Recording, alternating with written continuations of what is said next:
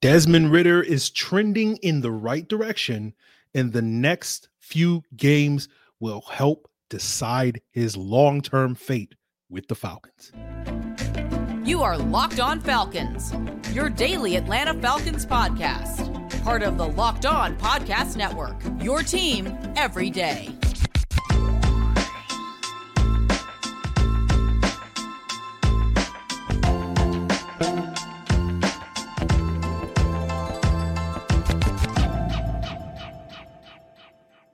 All right, guys, welcome back to another illustrious episode of the Locked On Falcons podcast.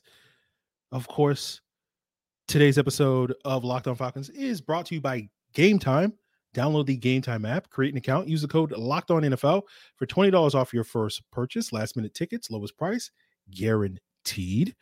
And of course, Locked On Falcons is your daily Atlanta Falcons podcast, part of Locked On Sports Atlanta. And of course, I'm your very humble host, Aaron Freeman aka Sirius Black, aka Mr. Drew. My friends call me Negative Nancy. You can call me Mr. Drew, but you can become one of my friends, guys, by becoming an everydayer of this podcast.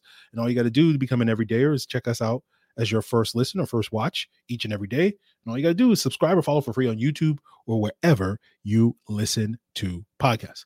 So normally today's episode would be an all 22 review, but that's not going to be the case today. Like, you know, we'll talk a little bit later about the Falcons being in a very similar place today atop the NFC South uh, as they were 51 weeks ago last year, and and sort of how that can go differently for them moving forward than it did a year ago.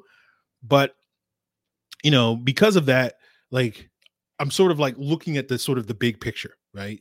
Uh, of things, and we're approaching the trade deadline. So later we'll talk a little bit about you know defense and should they make that big bold trade to, to get that edge rusher that so many people are talking about. Uh, but you know, for the Locked On Falcons insiders, the people that you know subscribe to the subtext, they'll get an extended all 22 review. That's one of the perks of subscribing to that and becoming an insider. You also get one-on-one conversations with me, whether you want to vent about the Falcons, you want to ask questions, whatever you want.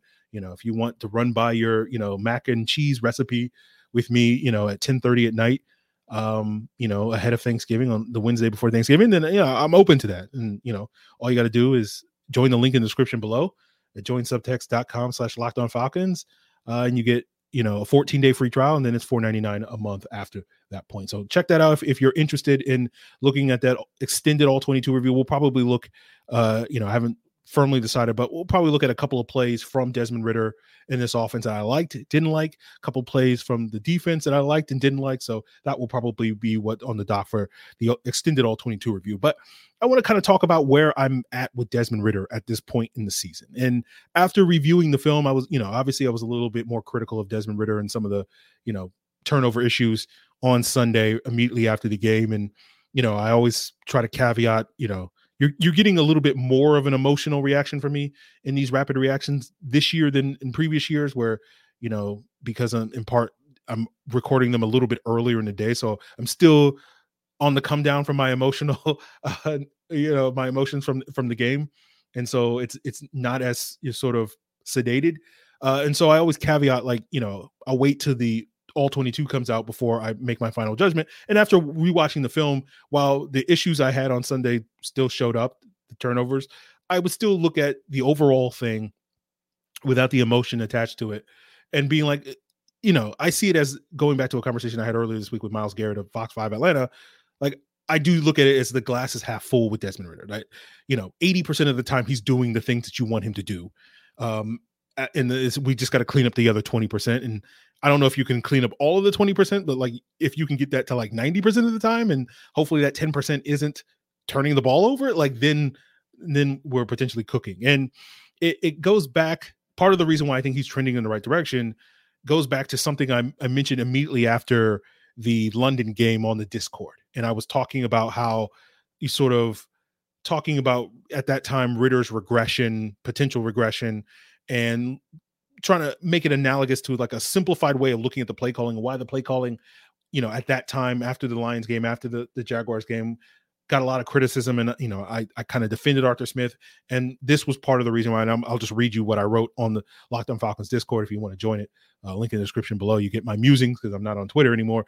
But I wrote, I might discuss this later today on the pod, but I feel like there are basically three levels of what you're looking for what you're asking your quarterback to do. Level one equals super basic things like screens, where you're basically making it so the quarterback doesn't really have to do anything. Level two is basic things that you as an NFL starting quarterback are expected to execute, identifying the coverage, etc., and throwing the curl behind the sinking linebacker. Level three or above is the advanced stuff, which is mainly asked of the high end quarterbacks. We were never going to ask Ridder to do level three stuff, but we figured based on what he did last year, he'd be able to effectively do all the level two stuff. But the problem is he's not doing that. So that then forces Arthur Smith to have to call a lot more level one stuff, which is more predictable and easier for defenses to stop, which leads to people saying the play calling is bad when it's really Ridder's inability to operate the level two stuff that is forcing Smith to call more level one stuff to try and get him into a rhythm to try to build him back up to level two.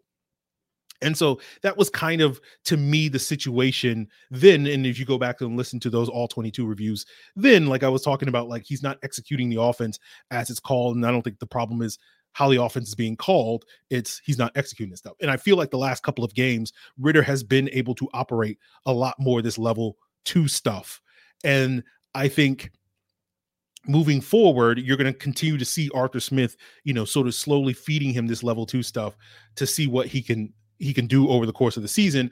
And like I think the overall goal is the hope by the end of the season, and hopefully the Falcons are you know playing meaningful games in January, and that's where the end of their season comes.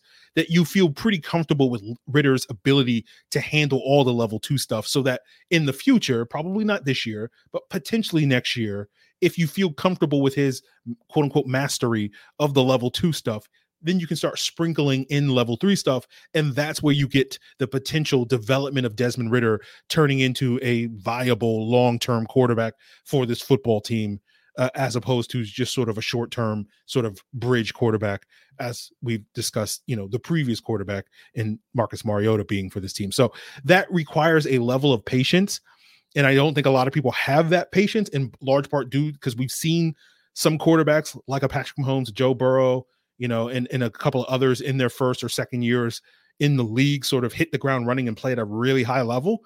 And I think the expectation is like that's the norm for all quarterbacks. And if you're not, you know, performing at that level, then you know you're not good and i think that's leading to some of the criticism again not all the criticism but some of the criticism like there's just not a patient enough patience for desmond ridder that his time like like most quarterbacks is different from Patrick Mahomes and and Joe Burrow and all that. And I do think that leads us to the conversation that I do want to continue having is how these next couple of games, because of sort of the parallels between what we saw with Mariota last year, um, you know, this is an opportunity for Desmond Ridder to really sort of solidify his status over the next couple of weeks uh, as we continue today's locked on Falcons. And we'll get into all of that, guys, on today's episode. But first, guys, I want to tell you that buying tickets to your favorite events shouldn't be stressful, and Game Time is making it easy to find all the tickets to your sports, music, theater, comedy near you. Killer last minute deals, all in prices, views from your seat, and their best price guarantee. Game Time is taking the guesswork out of buying tickets. It's the only ticketing app that's going to give you complete peace of mind with your purchase. You can see the view from your seat before you buy so that you know exactly what to expect when you arrive. You got all in prices, so there's no hidden fees. You can buy in seconds with two taps, right? And it takes the guesswork out of buying tickets with Game Time. Just download the Game Time app create an account, use the code Locked On NFL for $20 off your first purchase. Terms apply. But again, create an account and redeem code Locked On NFL for $20 off. Download game time today. Last minute tickets, lowest price guaranteed. So before we continue today's non all 22 review, of the Falcons week seven win over the Tampa Bay Buccaneers, I do want to plug the Locked On NFL kickoff live each and every Friday, where Jarvis Davis, Tanitra Batiste, and Kyle Crabbs at 2 p.m. Eastern time across the entire Locked On network are giving you the scoop on the upcoming weekend action of games. So make sure you check that out Friday at 2 p.m. Eastern. If you're subscribed to any Locked On NFL YouTube channel, including Locked On Falcons, it's already going to drop in your feed. So make sure you hit that subscribe if you're not already subscribed to Locked On Falcons. Again, that's Locked On NFL Kickoff Live every Friday at 2 p.m. Eastern Time on any Locked On NFL YouTube channel. So talking about how I think Mahomes and Burrow, and even you can probably throw Lamar Jackson with his MVP season in year two, and Justin Herbert, you know, his success, at least his production in the first two years of his NFL career. Not to call these guys outliers, because again, there's too many of those guys in recent memory to call them outliers, but like I don't think they're the norm is is is is probably a better way of putting it. That I think most quarterbacks it's they're not going to hit the ground running quite to the same degree that those guys did. You know, and you're looking at players like Josh Allen, you're looking at players like Jalen Hurts, you're looking at Tua, right? You know, even if you want to say, oh, Justin Fields has turned a corner, which I don't necessarily agree with, but like if you're willing to buy that, it took Justin Fields three years of basically being a starter before he turned that proverbial corner. And then when you look historically, going back years and years, not just over the last, you know, four or five years that we're mostly focused on, you know, most of those quarterbacks, it was year four, year five before you saw a substantial, even Matt Ryan, like, you know, his first two years were much more rocky than I think people remember. And then it was really year three was like kind of the first time that the Falcons put it on Matt Ryan to go out there and win them a game with his arm, right? Um, you know, I, I, that Ravens game on in prime time where Roddy pushed off, um, you know, to to win that game is the game I'm thinking of, and that was midway through his third NFL season. So I do think that patience is needed with Desmond Ridder. That his timeline and, and based off of the talent level that he is as a quarterback, like I don't think expecting him to be Justin Herbert or uh, you know Joe Burrow or Patrick Mahomes is is fair to him. Is is basically the point I want to make there. And you know that level of patience I think can be a challenge, right? Because it's it's challenging because it's very frustrating when you're in the midst of it, right? It's only when you get out of it, seemingly where you can look back and be like, oh, that was fine. Like eh, similar to you've heard me say before, like I think people mythologize Matt Ryan's early career, the, especially those first two years, because we know that he was successful in the long run. And so you kind of forget about all the ups and downs he went through in those first two years, especially um to get to that point. It's not to say that Matt Ryan was bad or anything in those first two years, but it was much more of a roller coaster than I think people remember. But because it all worked out in the end, you just kind of gloss over the downs, and you just remember the ups, right? Um and and and I think the analogy I would use is like it's like turbulence, right? Where it's like you're on a plane and you're in the turbulence, and in the midst of the turbulence, you think you're gonna die, right? And then you get out of turbulence and you're like, fine, right? You know, 99 point, I guess nine percent of turbulence you make it out fine. But you know, you always feel like when you're in it, you know, it's going to be that one 0.1% of the time where it leads to the, the plane crashing. So eh, it, that's kind of the analogy I would use with it. So, you know, getting back to a point I made earlier, like we've been here before. We were here basically in the same position today a year ago, right? Four and three in first place in the NFC South right now. Last year we were four and four in first place in the NFC South. And we looked ahead at the soft part of our schedule. That the, that was the perception that you know those next five games between then and the bye were going to be the easy part of the schedule where the Falcons could really rack up some wins and solidify their status as you know a true blue playoff contender. And you look at our next five opponents: Tennessee, Minnesota, Arizona, New England, I mean New Orleans, and the Jets.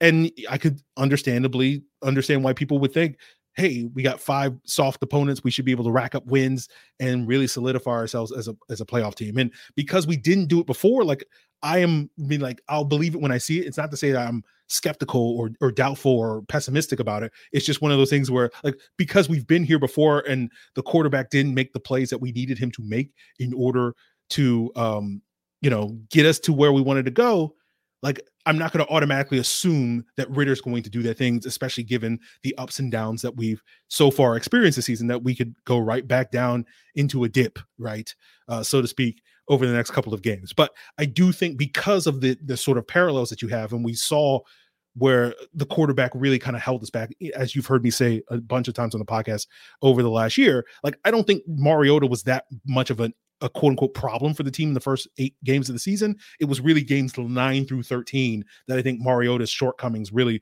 sort of held the team back. I, I felt like most of their shortcomings in the previous eight games were mostly because the Falcons didn't have enough confidence in their offensive line to play a certain style of offense, not because they didn't have enough confidence in the quarterback. But I think around midseason, they started gaining confidence in their offensive line.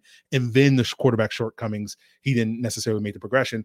And, you know, it's a similar sort of situation where like the first four weeks of the season we were talking about the hey, what's going on with the offensive line? Why is the offense and i think the last three games we haven't really talked about the offensive line as, as a thing that's holding this team back.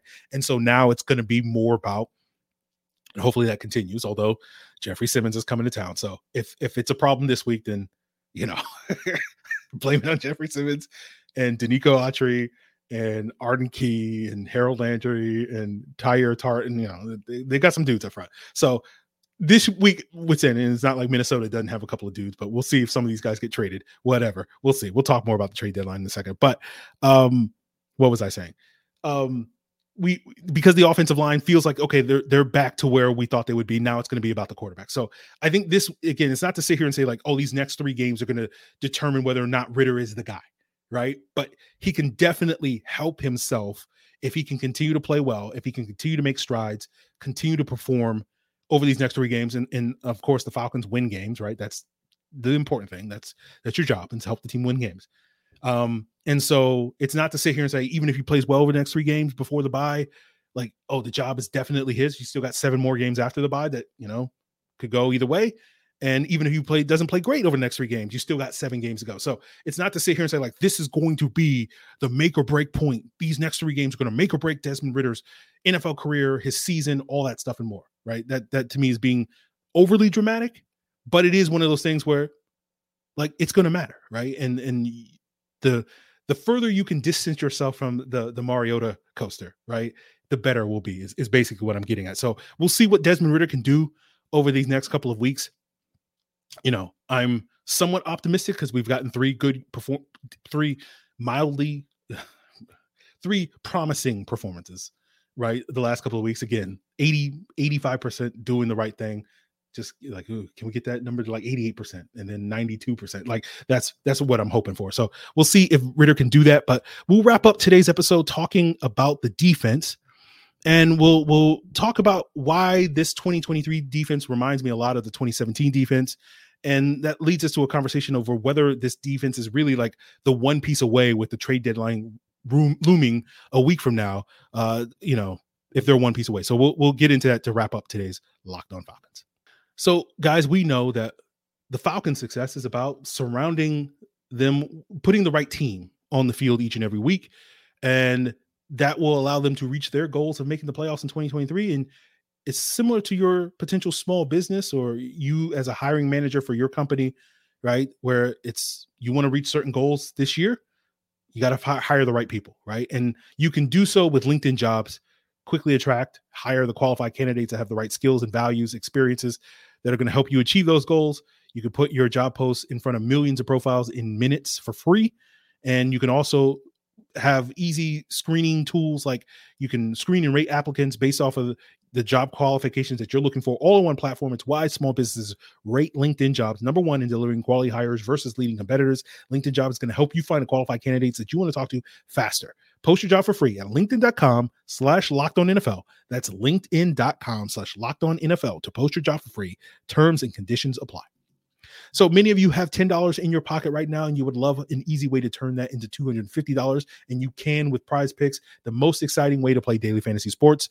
All you got to do is pick two or more players, pick more or less on their projected stats. And the more entries you make, the more money you can win up to 25 times your money, right? I love prize picks. It's quick, it's easy. It's just you versus the projections, not you versus any players, right? You just go more on Bijan or less on Bijan, depending on, you know, the last couple of weeks, you probably we're better off going less, but he's due. He's due. So go more this week or whatever, right? And that's going to be help you turn 10 into $250. So don't take my advice. Probably best advice I can give you is don't take any of my betting advice. Um, but go to prizepicks.com slash locked on NFL and use code locked on NFL for a first deposit match up to $100. That's prizepicks.com slash locked on NFL and use promo code locked on NFL. Prize Picks is daily fantasy made easy. So let's talk about defense, and I'll, I'll give you, I'll tell you up front. I'm, I'm going to nitpick a little bit, right? It's gonna it's gonna be very nitpicky for the, the remainder of today's episode. I want to say I do like this defense. They're certainly st- the stats are backing up that this is the best Falcons defense that we've had in, in well over a decade at this point in time.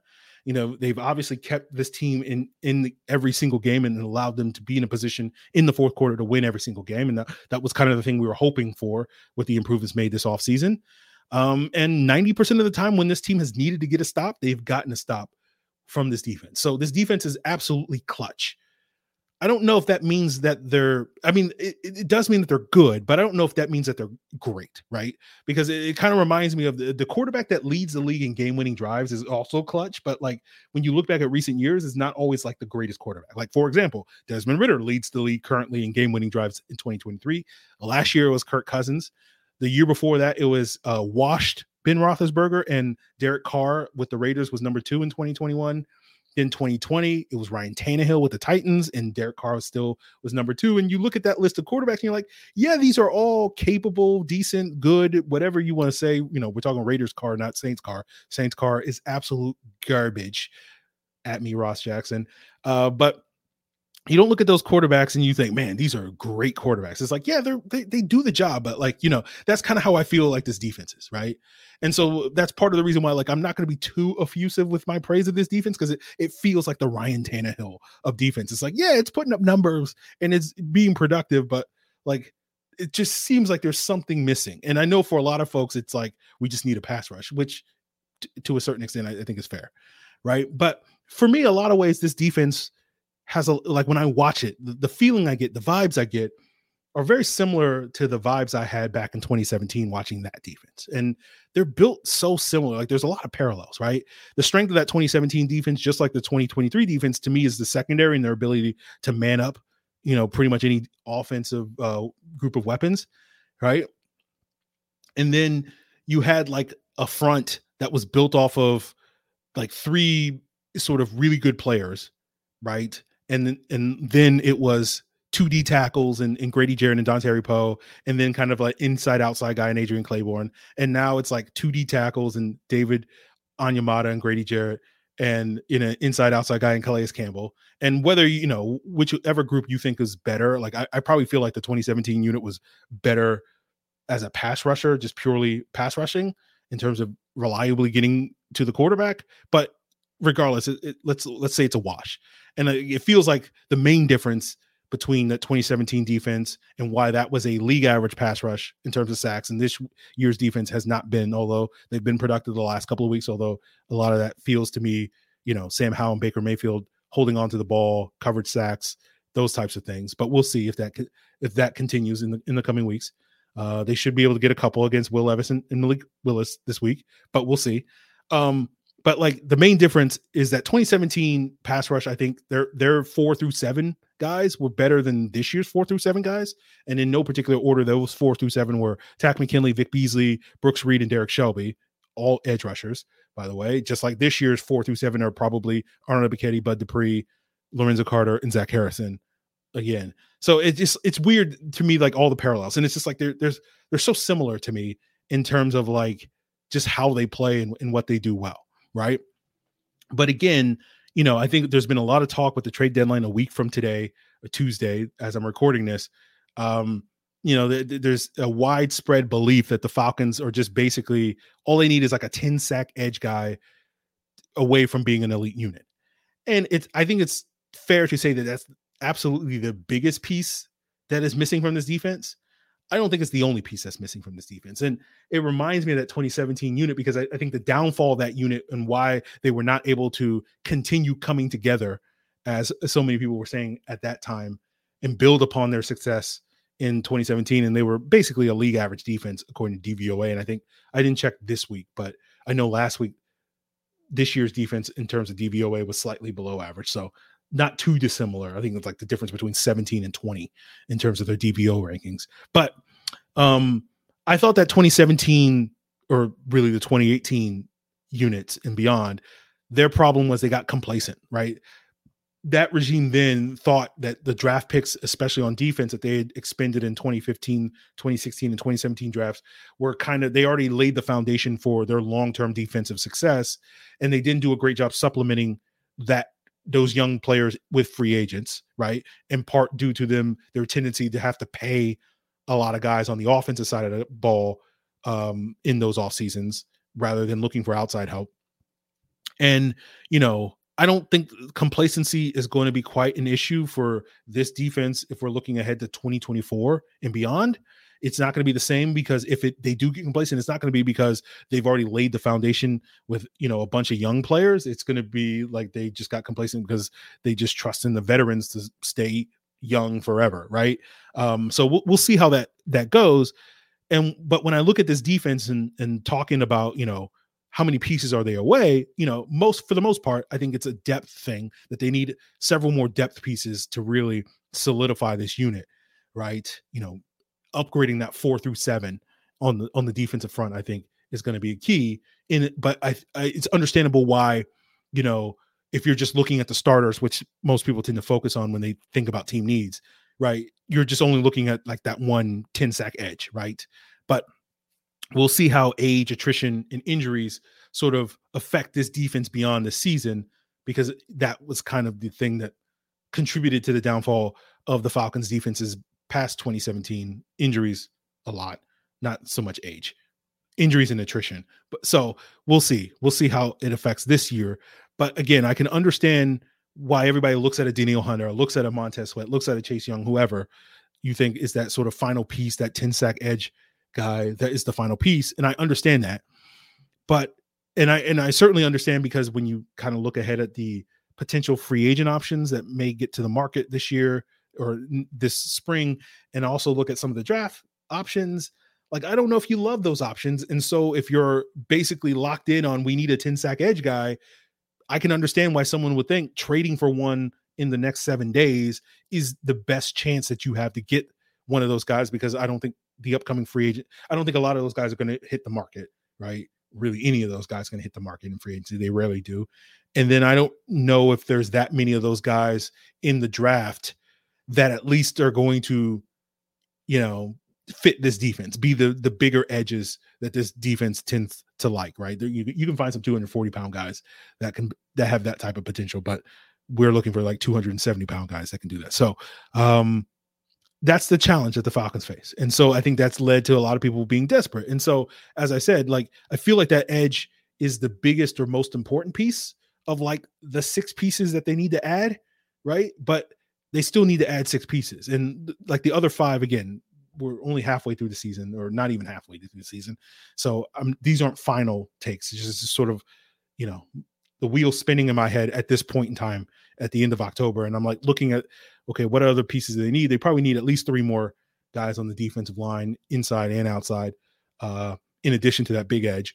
You know, probably another good depth piece at outside cornerback and probably another rangy safety, just at least in the event that you know Jeff Okudah and um, Jessie Bates go down, like you don't really have solid options to replace him, as we saw with Trey Flowers, and um, you know, love you, Demarco Hellams and and Richie Grant, but you know, y'all ain't Jessie Bates, right? So, um, you know, um, so like it's like for me, that's part of the reason why like I don't look at it as like, oh, we have to get this edge because I just like we need that edge and we also need these five other pieces, right? So it's like, but I think everybody else just kind of like it's all about the edge, and they kind of ignore the other five pieces. And it's not even to say that if you get the edge, you can't get the other five, right? It's just looking at it from a larger perspective of like we need six pieces, and one of them happen. The biggest piece happens to be the edge, and it's not all about the edge. Is, is kind of what I'm getting at. So that's part of the reason why I'm not as focused on making that big trade as other people are. We'll we'll see. I doubt the Falcons make the trade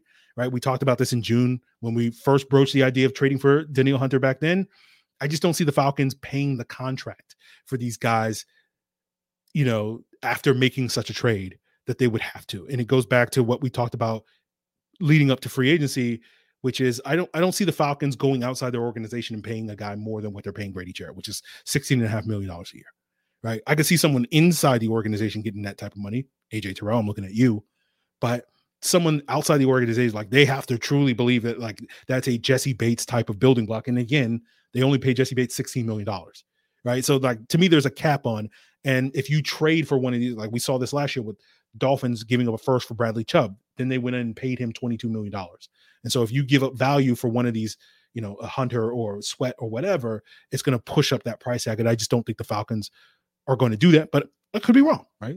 Wouldn't be the first time, be like the fourth time I've ever been wrong about things. So that's it, guys.